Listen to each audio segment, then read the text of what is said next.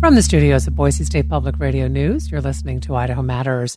For years, police in our region have dealt with crimes triggered by methamphetamine abuse. Well, now there's a surprising new problem meth contamination in libraries. In fact, a number of libraries have closed recently for a cleanup, including the main branch in Boulder, Colorado, home to the University of Colorado. KUNC's Leigh Paterson reports for the Mountain West News Bureau. If you're at the city's main library branch and need to use the restroom, you're going to be out of luck.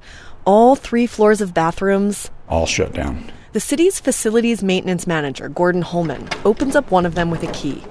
Careful not to touch anything because we haven't done any of the cleaning uh, mitigation yet. These bathrooms were remodeled just a few years ago.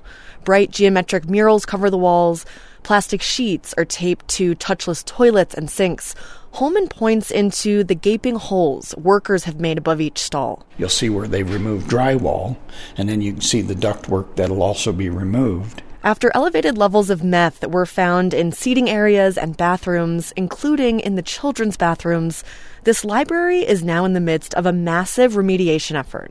Upholstered furniture has been ripped out, as have computers. Contractors are replacing the ductwork and vent fans in all of the restrooms. It all started back in November with reports of strange smells in the bathrooms. We were called in to see if we could take care of the odor. And then when my custodial group started getting sick, then it's time to start figuring out why. A few employees became dizzy after going into those restrooms. Soon after, testing showed that it was meth people had been smoking in there. The residue from it is extremely sticky, hard to clean, and can be transferred all over by fingers and clothes. I don't think when I took this position I would ever be dealing with this. State regulations require remediation when meth contamination is present in certain concentrations. Any immediate danger to library visitors is less clear. You know, I would think that the risk of health effects in these public spaces is, is very, very low. Professor Mike Van Dyke is an industrial hygienist at the Colorado School of Public Health. He explains that current state regulations were written with residential exposure to meth in mind. And typically we think about that mostly in terms of a child, you know, crawling across contaminated carpets, crawling across contaminated furniture. In a public bathroom, it's a completely different exposure scenario. People are generally just passing through. We don't have the regulations to deal with this sort of situation, and people get concerned when they find out that their bathroom is contaminated with methamphetamine. This drug is a persistent problem in Colorado.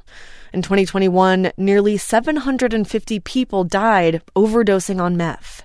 The city of Boulder is in the process of opening an inpatient treatment facility.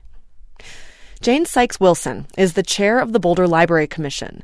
She says that while meth contamination is a library issue, it's also a community issue. We have very, very busy public restrooms, and so um, kind of bigger things that are happening in our society come into the library because of that piece. Facilities manager Gordon Holman is helping the library make some changes, including installing keycard access for some of the restrooms. We'll let the library decide, but we want to put enough controls on everything that they can decide how much is open and when. Backpacks may be prohibited in the bathrooms. The library is bringing on an additional security guard. The cleanup bill has topped $170,000 so far. In a municipality, you've got limited amount of funds. You can't just print money. So you've got to make sure that you don't end up in this place ever again. Libraries are figuring this out as they go. Both the High Plains Library District in Weld County and the Poudre River Library District in Fort Collins have no plans to test proactively and no known incidents of meth use for now. Leigh Paterson, KUNC. Thanks so much for listening to Idaho Matters. Boise State Public Radio and Idaho Matters are members of the NPR network. It's an independent coalition of public media podcasters. You can find more shows the network wherever you get your podcasts. I'm Gemma Gaudette. We'll see you tomorrow.